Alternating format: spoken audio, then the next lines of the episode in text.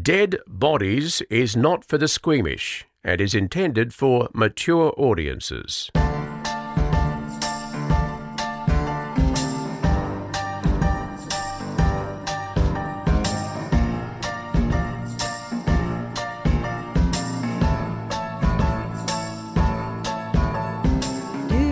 What's going on with you? Just a little bit of music while I sort myself out. Are you Nothing. sorted? I'm sorted. Do you know what's happened at home? Sorry, unrelated, nothing to do with dead bodies. Well, kind of. Um, birthday recently, and one of the gifts, my son gave it to me. I suspect he gave it to me because he wanted it. Gave me an Alexa Dot. Do you have one? It's just like a little round. I did a face instead of saying no. No. Little round speaker. Oh, hey Alexa. Thank you. That's it. Yeah. And at first, I was like, I do not want to speak to her. I have enough people speaking at me in my But life. I what does she control? Well, I'm learning bit by bit, but you can say things like, Hey, Alexa, play Lady Gaga Shallow. And it just plays loudly and I can sing along to it. But it So plays from what? it, it It's a speaker itself. But is it like connected to your Spotify? Or just connect searches to? Amazon. This one's Amazon. Oh. So my son signed me up for something uh, Amazon-y that I don't really know, and I got an Oh. email today saying it's about to expire. So I'm not sure what happened there, um, but I'm learning bit by bit what it can do. But here's what I can do: I can say, Alexa, add to my shopping list, and then she'll say, "What would you like to add?" And I'll say, "Eggs." You know, you're in the kitchen and you think, "Oh, I'm out of." What? Why can't you just type that on a list in your phone? Too hard. Who wants to have to get their phone, open it up, get the page? No, I just say the words. I just say, add eggs to my shopping list. And then. You're then acting like there's a chastity belt on your I- phone. It's really difficult to like get into your notes. No, you just this is- unlock it with your face. Like you just look. Uh, my phone's unlocked. I don't want to have to touch anything. I don't want to have to pick anything up. No, don't. and I don't. unlocks with your face. Yeah, but you've got to pick your phone up to, Two, do that. And then I get to the supermarket. I've touched four things to get into my note. That's Here's the other thing, though. Anyone in my family, because they're always saying, "Oh, can you get this? Can you get that?" Even if I'm not in the room, they can say, "Alexa, put butter on the shopping list." She puts it on. When I get to the supermarket, I open up the app, and it's got all. This is not an ad. We God, we have missed so many sponsorship opportunities. But anyway, We have. all the things are there. True. The things are there. There was bananas on there that I didn't know. I hadn't put there. Imagine if you were a murderer and you were like, "Hey Alexa, yes, Well, add rope and a tarp and uh, bleach." But in America, there was a murder. Now, I'm going to be very scant on details here because I don't remember. This is freeballing. my yes. Okay. but there is a current case. I will research this better at a different time, um, where a woman was murdered in her home, and the um, the authorities have subpoenaed. I think it's Amazon or one of the other providers of these in-house, you know, the service, those things that talk to you in your house, um, because they record the entire time, even when you're not just giving it instructions. And so this woman was murdered in her home, and they think that if they can get that audio of the recordings of because it records voices whenever you speak. My. TV does that. Yeah, anything smart is doing that all the time. Because when we first got our. TV, the first time only that we switched it on, it came up with a warning and said the TV is recording audio like all the time. Yes. We've never seen it since, only when you first switch it on. all those things are listening to you all the time. They are. So, a couple of the girls here at work, one of them was a mum. She was organising a birthday party for her kids, and I think she was looking up jumping castles or something. Mm. Yeah, and then you constantly see shit about jumping castles. Well, she was talking to a colleague about it, and the colleague goes onto her Facebook, and there was ads for jumping castles. Now she had never searched it. Yeah, it happens was all the only time. in talking. That's her- why you can't murder people in 2019. So they were going for the records of this woman's house, the woman that got murdered, where there was one of these devices, um, because they thought that the the audio might have the actual murder on it, Hmm. and that would give them some clues as to who did it. Anyway, that's not my story today. Would you like to go first? I went first twice in a row. Did you? Yes, I did. Okay. How nice of you. Okay, my story, and I've just chosen at random because I've got so many stories. I'm so organized. I just have decided to go with this one for no particular reason. Wow. Anyway, so I liked you better before the folder, but just It's an attitude now. I need to uh, credit Michael Walters from The Atlantic and Kate Jones, who sent this story to me. The story is about Sarah Krebs. She's a detective and she works in the missing persons unit in Detroit. She's been a police officer since 2000, so she knows her way around a crime scene. But she has brought to light a fact that amazed me. In her time in the missing persons unit, she obviously has to deal with checking for remains and finding remains, and sometimes she has to look for remains that have been buried. Uh, and more often than not, she is ordering bodies be exhumed and they're not there. What? Correct. Where are they? Well, sometimes the bones turned up in a different plot, or they may have been at the examiner's office. They could still be in evidence sometimes, uh, but they have also been found in random people's homes. What? Miss Krebs said, I have multiple, multiple cases where we thought the body was buried, and we found a couple of days later that someone had it in their house. Now, let's Is go this like in, in modern times? Correct. This- Wow, ah, strange. now back to why does this happen? Right. This is because in the United States, they are literally stockpiling bodies. So, this started around 2016, mainly due to an influx of overdoses from people taking prescription drugs. Oh. Obviously, really a massive problem Yeah. that I think probably hasn't been, wasn't recognized quite a few years ago, but in recent times is. Um, and because of that, there are literally dozens of bodies that need to be processed every single day. So some of those bodies are inevitably slipping under the radar. So you might think, okay, well, you just need to put in a system. But that's not the issue. The issue is that these unclaimed bodies are just drifting around in and out of state care and no one is claiming them. Hmm. And this is the part that shocked me. The United States has no uniform system for managing the unclaimed. Oh, really? None. Can you believe that? So, there is no federal law outlining what steps to take, and many states do not have clear procedures, leaving individual medical examiners, so I'm guessing that's like the coroner, Yeah, to yeah. make decisions about how best to deal with unclaimed bodies. Gosh. Is that nuts? So, you think like the United? States would have something? So, because of this, medical examiners have either have to fund the burials themselves or the cremations or find other solutions. Where? Hang on. What's the family's role in this? Why is it? Well, you raise a good point because it's probably relevant to talk about how the bodies are unclaimed. So some of them are possibly missing people. Mm-hmm. Some of them could be drug users that are just separated from their families. Their mm. families don't know what state they're in. They haven't spoken for a long time, and loved ones just get used to not hearing from them Yeah. and they don't know that they're dead. So, according to the Associate Professor of Indiana University, Kenna Quinet, uh, who co wrote an academic article on this about unclaimed bodies, in most of the cases, the identity of the victim is known, but coroners or funeral directors can't contact the next of kin.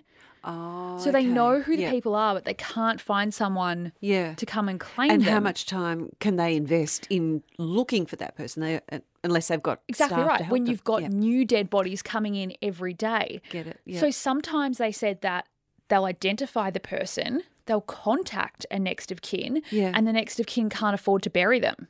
Ah, okay. So then. it's like, then what do you do? So some co- coroners go for cremation because Yeah. it's actually cheaper than burials in certain parts of the states. But in other states, coroners aren't allowed to cremate remains.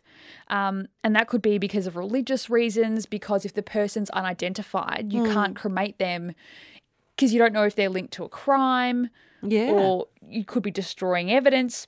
So that means that the bodies are just kept in freezers forever. well, how many? But Yeah. freezers are big and expensive to run. How can they? I know. Or some coroner's offices just cremate them and they leave the ashes piled up in their offices. Can you believe this? I was dead when I found this out. So, Los Angeles County has one of the better systems. Their bodies are cremated if no one comes to claim them Yeah. a month after death. A month. That's They'll- not very long, It's is not, it? is it? No. Um, and their remains are then kept in the coroner's office for another three years. If by that point no family has reached out, the crema the cr- cremains remains. Yes, they call them they cremains. called yeah. cremains? Yeah. The cremains are buried alongside more than 1,000 others in an annual interfaith funeral because they don't know what religion the person is. Uh, I did they stay in a box or would they just tip all the at because that's still going to take up a lot of space. No, I going to do reckon they would still have to keep them in individual boxes in case they need to get them out after. or a Ziploc bag that would take up less space. They could burp the air out of it. Kirsten and I have just exchanged a glance. Only 14 states overall have money for funeral costs for unclaimed bodies, and it rarely covers covers the actual amount of dead bodies they have to bury. Yeah. Um, now, in West Virginia, they have the highest rate of opioid. West Virginia, Mountain Mama. Hadn't take thought of that song. They have the highest road. rate of opioid deaths, and two years in a row, they've run out of funding to bury their unclaimed dead. Oh dear. It's a similar situation in Detroit, which is one of the poorest states. Um, in Detroit, during the GFC, the medical examiner there was forced to stash a stockpile of bodies in a semi trailer freezer in a parking lot as a last resort. Now, that's normally only done in natural disasters where they've got Yeah. hundreds of bodies. Like temporary morgues. Yep. And other times uh, they've just had to dig a trench somewhere in the cemetery and they've just dumped the body bags in there. Detroit makes me sad. Sorry, I'm to not concentrate on the actual thing you're talking about, but I mean that was you know Motor City. It I was, know. It was just this Happening. thriving place. Exactly. Yeah. And I watch a show called can't remember where they go and they repair old ho- homes. This old house, it's an American one, and they went to Detroit and there were all these beautiful homes Yeah. that the executives of all the motor companies used to have, and they, people have just abandoned these homes. So now some of them are going back into them and restoring them so that they can be sold and used. And and but it's just so sad what that city has become. In 2015, Washington, D.C. discovered that in some cases, the funeral home that the city paid to bury its unclaimed bodies had simply dumped the remains in unmarked graves beside trash cans. Oh no! Uh, the funeral home claimed that it had followed the terms of its contract. And again, we've spoken about this donations to medical schools. Mm. We know they love a dead bod. Um, and while that was a way to get rid of unclaimed bodies, it's often not accepted anymore Wonder why? Hmm. Hmm. because they chop them up Yeah. and they probably need to be able to access them. Well, I guess if there is still some uncertainty over the, not necessarily the identity of the person, but whether their family is going to come asking for them, family's going to be more annoyed if you chop their person up than. Well, all of this has meant has meant that coroners' offices and medical practitioners have had to kind of think out of the box now about what they do. Tennessee gives some of their unclaimed c- cadavers. How did we say cadavers? Yep. To body farms. We've spoken about that before. Yeah. New York has buried more than 1 million unclaimed bodies on its uh, inaccessible Hart Island, a 100 acre strip of land north of Manhattan. Oh, so it's just all bodies. 1 million unclaimed bodies. Uh, That's a lot. isn't it? What? I should highlight that. We need to do something more on that. One million. Hmm. You've got a highlighter as well as a folder. you, I'm a new woman. You've got a pencil case. Yep, and this What's highlighter pencil case? is erasable, just in case you make a mistake and you didn't mean to highlight what you highlighted. When anyway, did you start getting all this I'm a real woman. Did you go to Officeworks? Wow. these are the only pens I write with. It's an OCD thing, anyway. Um, such states as North Carolina cremate unclaimed bodies and scatter them at sea. Okay. Yeah. Oh, you're for that? Well, I'm trying to think if I came like if I say one of my kids ran away, they were one oh no, I don't even no, I don't want to think of that. But if you were a family that came along after that three years and said, I want Bob back, I've just discovered Yeah. that he's here and you've got him. Yeah. What are you going to be satisfied with them saying to you if they say, "Well, we've Well, I'd be pissed if they were sea? cremated. Because we've spoken about this before, like the, Mm. oh, hold on, let me backtrack. I was about to say, because you'd want to see them and touch them, but if you're like three months on and they've just been in a freezer, Yeah, it's I feel like how would I still want to see them? mass grave would be the worst thing to me Totally. to hear that a loved one had ended up in a mass grave. And, and I'm using the phrase loved one very loosely because if you haven't noticed they're missing for three years, then how close are you? But Yeah. I wouldn't. I would hate to think of someone of, of mine. It was just in a mass grave, just thrown in as though it didn't matter next Yeah. to rubbish bins. Yeah. Dallas, which is also overrun with unclaimed bodies, briefly debated liquefying remains through an environmentally friendly process known as alkaline hydrolysis. Oh, you spoke about this recently. That's yeah. right. Um, but that initiative failed after lawmakers expressed revulsion for the technique Hmm. um, b- because bodies uh, reduced to like a brown liquid It's kind of gross. and a set of bones. Yes. Now there is a missing persons database called NAMUS, which is attempting to make it easier for medical examiners to match unclaimed remains to missing persons. Um, NAMUS hopes its own database can provide an alternative search tool when medical examiners wind up with bodies whose family they can't locate. Um, but the problem is that there's still a lot of states that don't know how to use the program and they don't know that it exists. Um, where until they get a standardized, standardized, I can't say that word. Standardized. Standard. Standardized. Why can't I say it? We've got get one of your highlighters out and, and have a go at it. What else have we got Anyway, until they get their shit together, um, unclaimed You got a bodies in cities that see a high number of dead will continue to float from office to office, home to home, refrigerated truck to refrigerated truck. It's we're better than this, people. I know we're not in America, and I don't want to have a go at the whole entire country, but I, w- I expect better from them. I, that's well. That's why I was shocked by it. A last uh, little note from the detective. She says she wouldn't be surprised to find the bones had she'd been looking for in a glass display at a local university. She's solved many cold cases that way before. Good lord. Yeah, nothing would shock her. It's shocking, isn't it? They don't have. They just don't have their shit together over there. I was shocked that I realised they didn't have any kind of system for that. Mm. Surely, like this is one of those things where it's like sh- the shit we should have together in 2019. Yeah. Well, dead bodies and their but locations. maybe we think things are better than they actually are. It's like when that MH370 aeroplane went missing, and it's. I think, does everyone think it's down in the.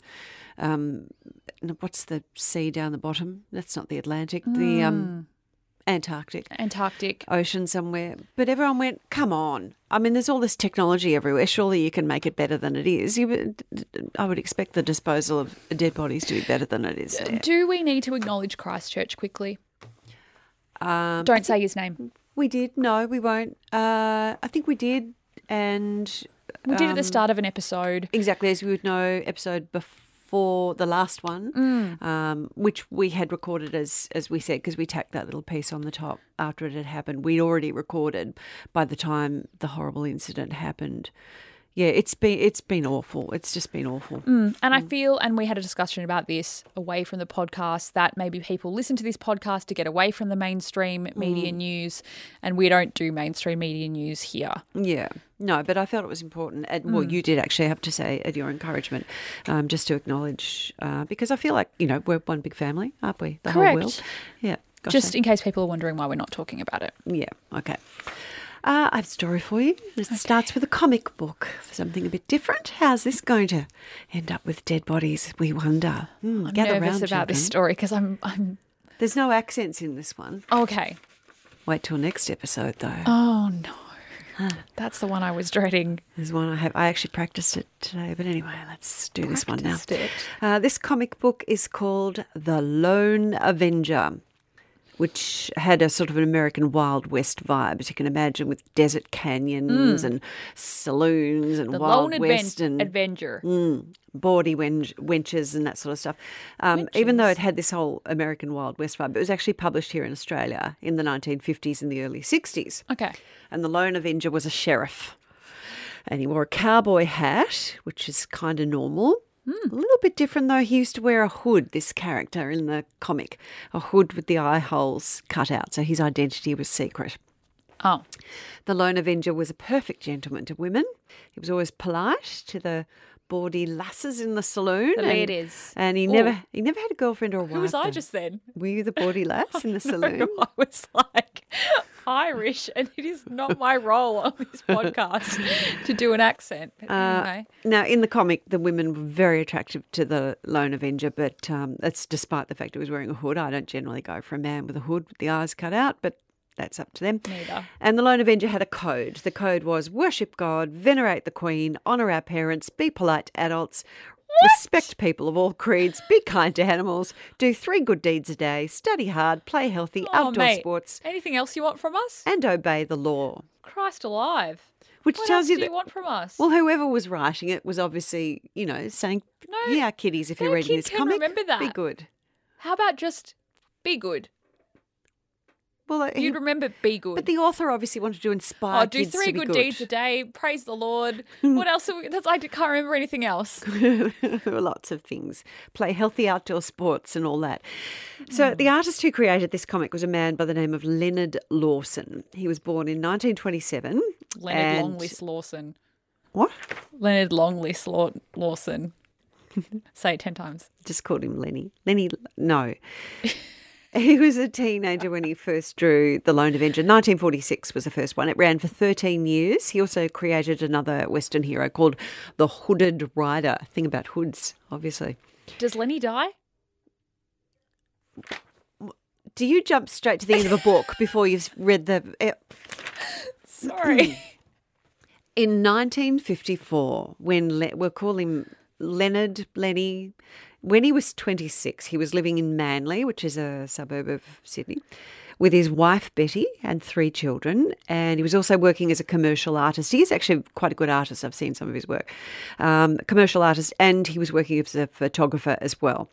And he wanted to shoot a bikini calendar, oh, or so he said. plot twist. And so he hired five young models from the June Dally Watkins Modelling Academy in Sydney. And he'd chosen a location, the bushland at Terry Hill. So he picked the models up and he drove them out there. Now, after he took the photos of them in their bikinis, Need a van. he told them that he had cancer of the kidneys Oh, this is getting creepy. and that he was going to commit suicide before the pain became too much to bear. He Oh. then took Mate, what's going on with Lenny? from his What's happening? Here we are at a photo shoot. Give it to me. Give it to me. You're going so great. Yeah, hold that angle. Oh, so now I've, I've got, got, you here. the kidneys. I'm dying. If it gets too much, I'm going to kill myself. Opens up his I briefcase. shouldn't laugh. I Don't- shouldn't try laugh. not it's to. really it gets bad, worse. but it I'm gets worse. confused about how that turned. Actually, no. Get the laughter out because it takes even more of a turn. Oh god. Are you over? Are you not laughing anymore? Well, I'm thinking I'm a bikini model yes. because I'd liked that's a and the 1950 ones with pointy bosoms and Yeah. high waisted. and I'm there in the bush and I'm posing my little took us off because back then they been were set with a s- only cedal hair small gel. ones with a go right. Mm-hmm. Everyone and then Lenny says that and I'm shocked. You are shocked. I'm shook. Okay, go. They were shook.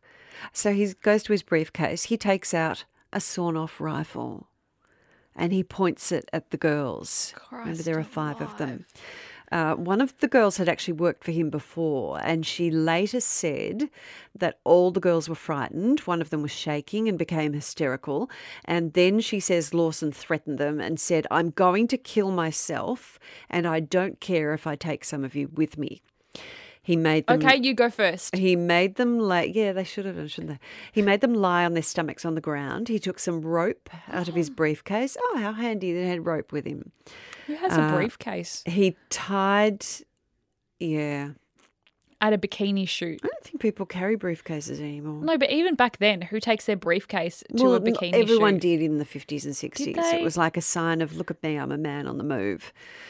He tied the girl's wrists and ankles. He took scissors and um, sticky tape, sticking plaster.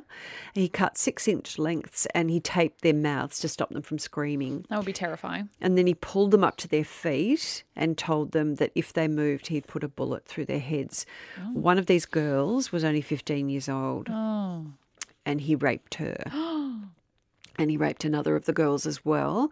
Um, he told the other two, so there were five altogether, another two of them, he said he wouldn't touch them because one of them had told him that she was four months pregnant. oh. And the other one just pleaded with him, and so he agreed not to touch them. He then raped the teenager again. Oh. Another one of the girls who was also 15 said that he interfered with her, whatever That uh, means. yep. Um, but he didn't rape her. Um, she said that she saw him rape three of the girls. One of them was her sister. Rape is so awful. Imagine watching that. I know that's such a. Captain 101 statement. Rape is so awful. Yeah. But whenever I hear about rape in court, It's the loss of power. It's the violation. And th- if it was your sister, imagine it's, watching her. it's just, it's horrifying. So these girls were examined after the attack and said that the red marks around their wrists and their ankles were consistent to having been tied tightly with a rope. So he was arrested, uh, Leonard Lawson, and he admitted taking the girls to the bushland to rape them. Um, he said the girls lay on the ground. I put the gun down on a rock where it remained for the rest of the time, he said. He said the girls were giggling all the time and appeared to be enjoying the show as much as I was. So he admitted it then, but then when he got to court, he pleaded not guilty. He said that the girls had consented. Of course. Uh, he said that three months earlier, he'd taken two of those girls and two other models to the same place and he photographed them. And he said that one of the girls um, that he was alleged to have assaulted had told him at the time that she thought it would be exciting to be raped. Because that's what most girls say, isn't it? What? That come out, out loud of my mouth when I said bullshit? Locked it. Uh, he said the second girl told him that she liked the caveman type and that if a strange man attacked her, she would want him to tie her up and gag her. And he also claimed that the models had been sitting around discussing sex. And he said to one of them, You remember what you were talking about before? I've brought a rope and a gun and I'm all prepared.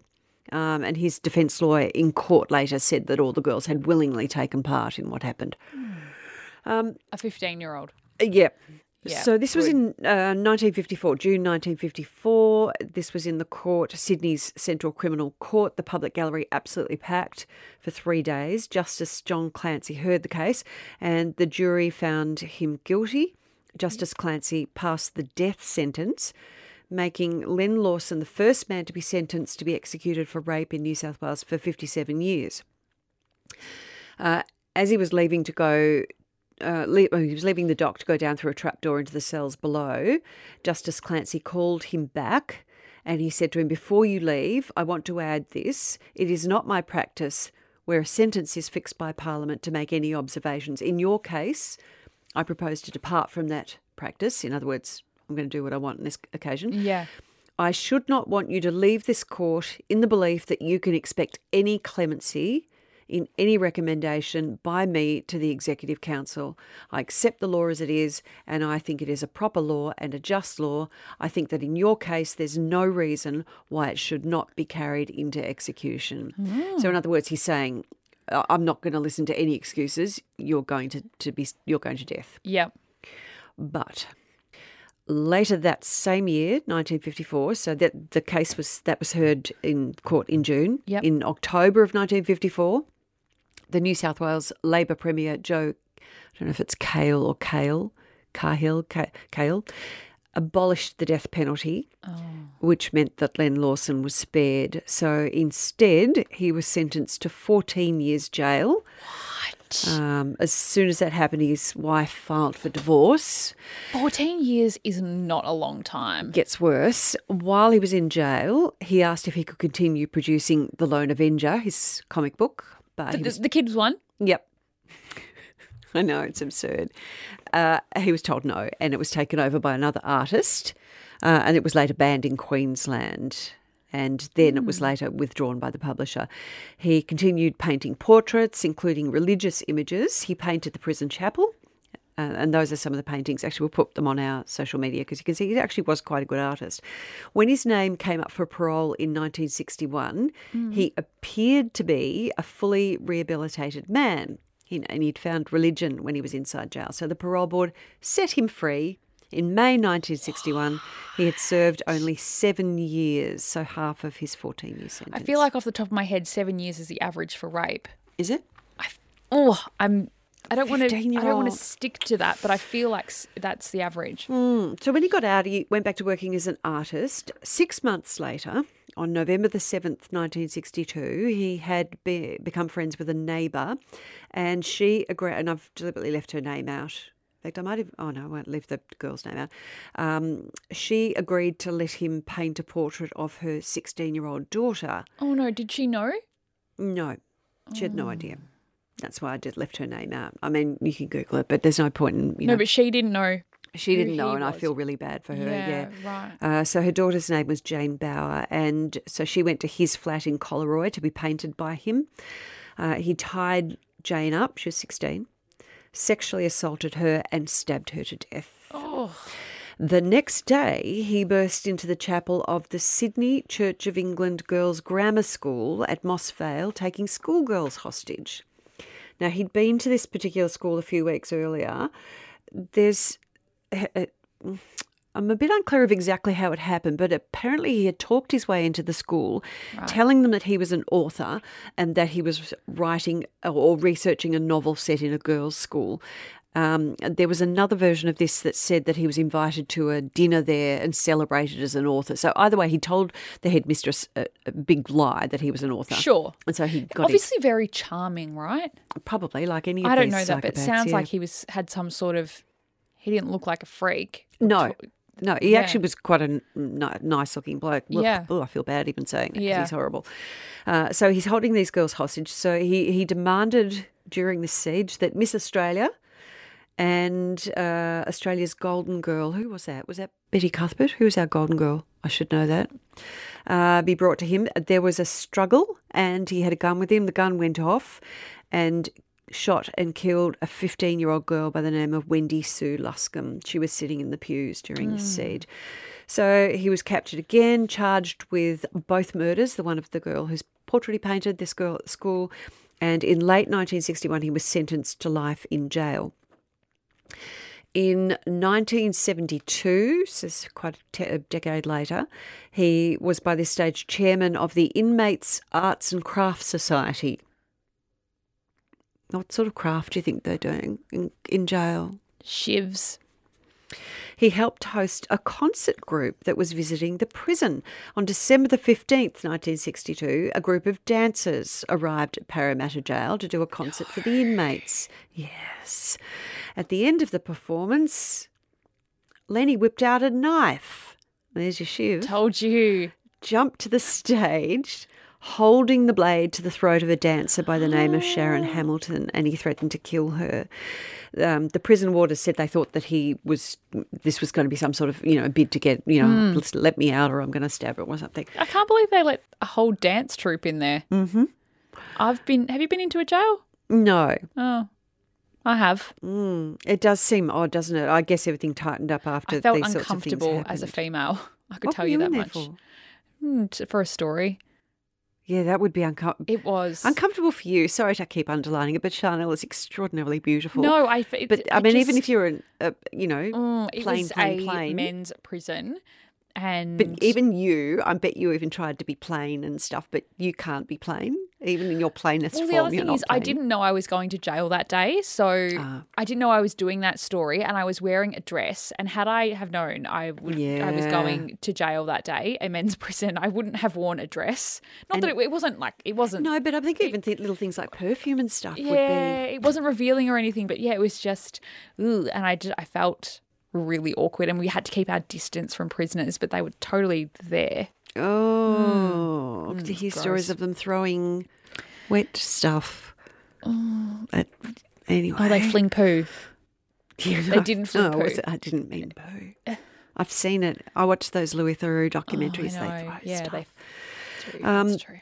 Now, this is uh, really sad what happened here. So, actually, look, w- one good thing was that while he was holding Sharon hostage and threatening to stab her, the other prisoners overpowered him and got her away. Oh, yeah, okay. Uh, she was awarded damages in the Supreme Court of just under $100,000. That was in 1976. The judge um, found that she had phobic anxiety as a result of the attack. She had extensive psychiatric treatment and she became a patient at the Chelmsford Hospital, which is quite notorious, I think, for some of the treatment that was carried out there over the years. I don't think she, it's safe to say she wasn't in good hands in being at that hospital. Um, six years after that attack by him, she was found dead on the floor of her flat in Drummoyne. There was an empty bottle of barbiturates found in the next room. She'd killed herself. She just never recovered from the attack. So, Len Lawson stayed in Grafton Jail. In 1994, he applied for day leave. He told a reporter that he believed he deserved some freedom and that he wasn't a threat.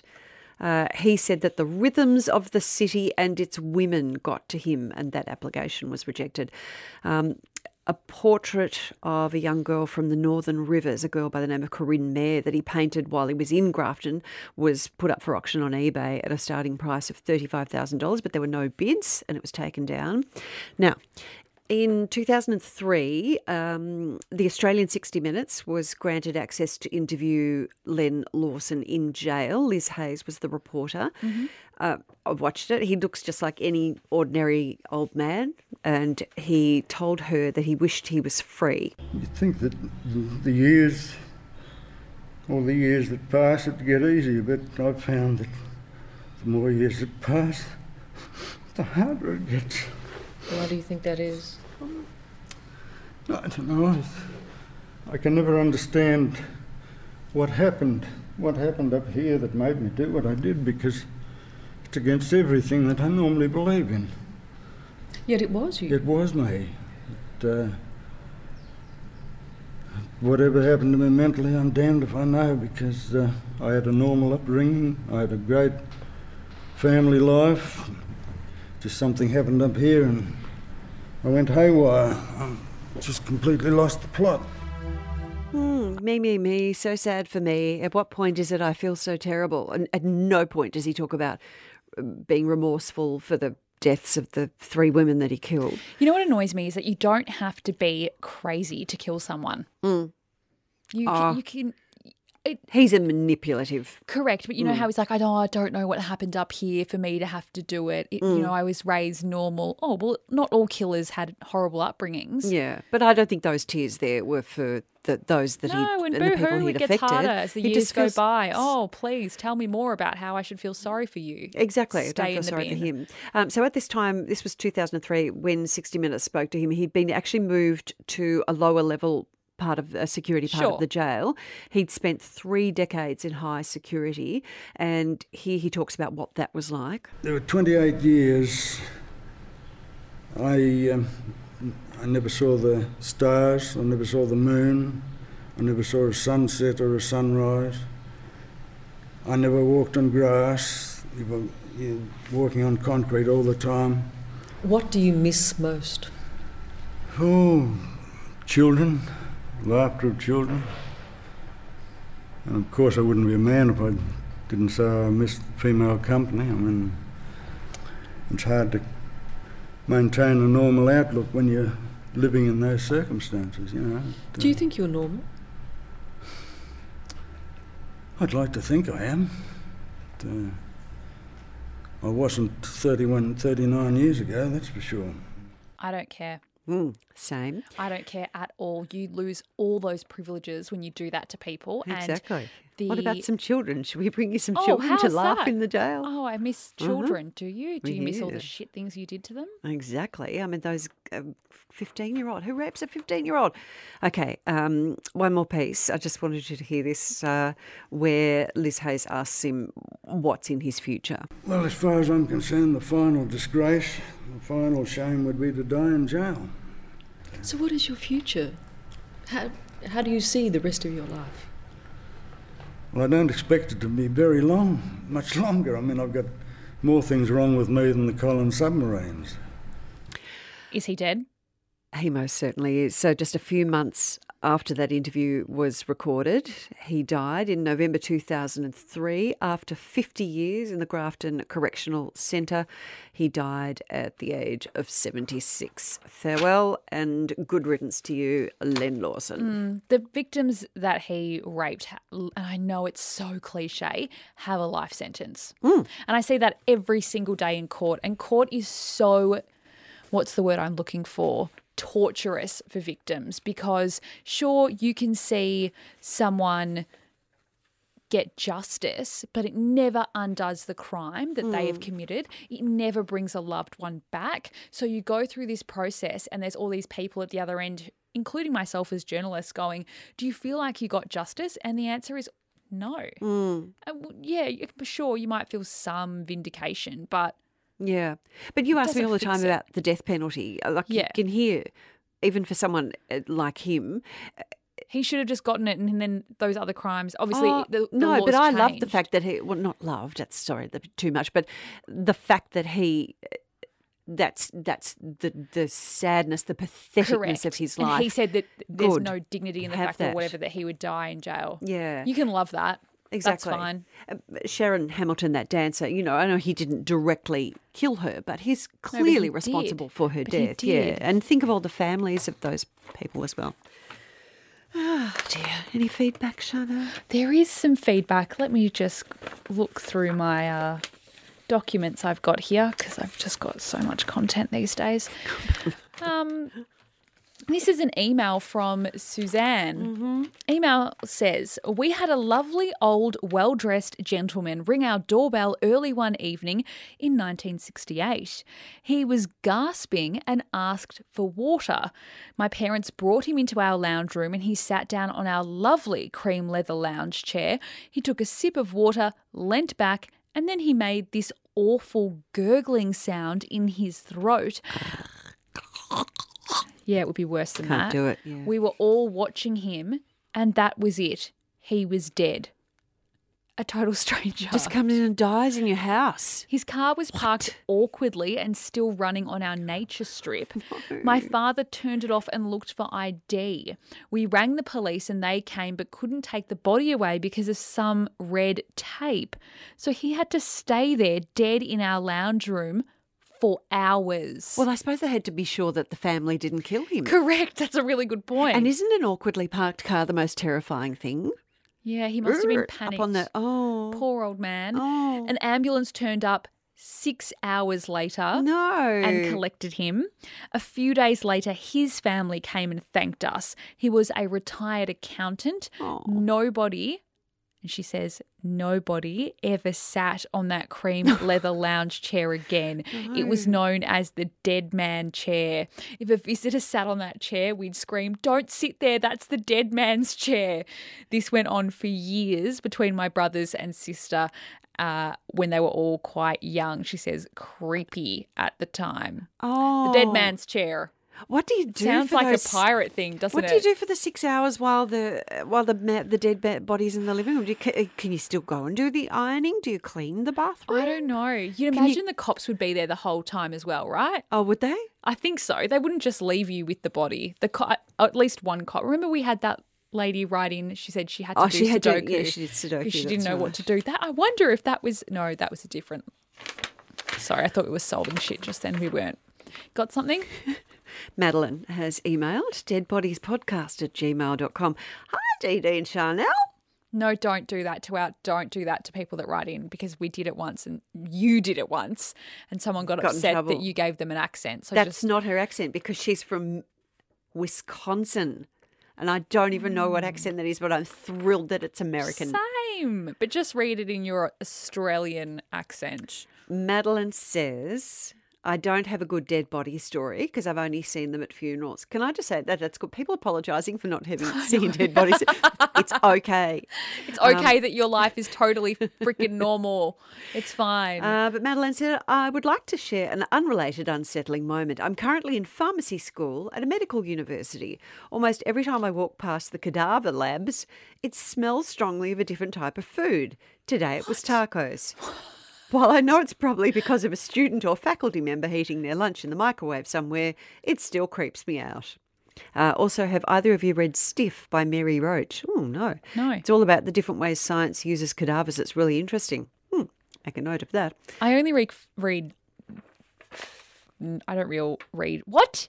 What am I saying? I don't know. I'm having a dyslexic moment in my brain where I can't see my words. I, Anyway. only, I don't read true stories about death. Oh, don't you? I just finished No, um, only I'll Be Gone in the Dark about the Golden State Killer. I was going to pass it on to you. I won't waste my time. Oh, maybe I'd like to read that. All right. But I just normally read thrillers. Can I just preface it with saying it belongs to a friend? It's been passed around a few people, which is actually makes me love it even more. This particular copy, Sure. and someone that had it, he said it was a mate of his, had it, dropped it in the bath. So it's, It's you know how a book kind of goes big. Well, do you know what's weird about that? I will reach my bag. I I borrow library books. Yeah. And I love library How books. How fashioned of you. How quaint. well- what do you also do? I have this one at the oh. moment. Oh, I've got Hostage. in it, and it's got my um. Is that James Patterson? It's got my yeah, Oh, I, I've I haven't read that one, but I've read nearly every and James my Patterson. bookmark is a uh, letter from my colorectal doctor. Just in. That's nice. you love talking about procedures, don't I you? don't know why that. Um, I just couldn't want to get to the PS so- on Madeline's. Shout uh, out to Doctor Nguyen. Dr. Nguyen. Uh, is he the one that's overly concerned with your urine samples, or is it someone else? No, no, no, no. I got rid of that doctor. He uh, is the one that said I have a clean colon. You've. That's. You know what? That's now the tenth time you've referred to your clean colon. You know, I do. and yet you eat McDonald's, so I don't believe a word of it. Uh, Maddie from Wisconsin, I won't say exactly where, but she says apparently, P.S. Apparently, this is an unpopular opinion, but I love Dee Dee's accents. It actually says that there. She was dying for me to do. How do do I know you accent. didn't just write that in? No, it's because Because I don't have access to the email. Uh, wait for the next episode, Madeline. I'm going for it. All right. Say the things. What? Oh, okay. Uh, Facebook, you can find us on there. Don't just tag your friends in stuff. Go ask them to actually like the page. It thrills us to bits. We love messages and emails, deadbodiespodcast at gmail.com. Dead Bodies is created by Dee Dunleavy and Chanel Vella and produced by Kirsten Lim Howe. Contact us at deadbodiespodcast at gmail.com.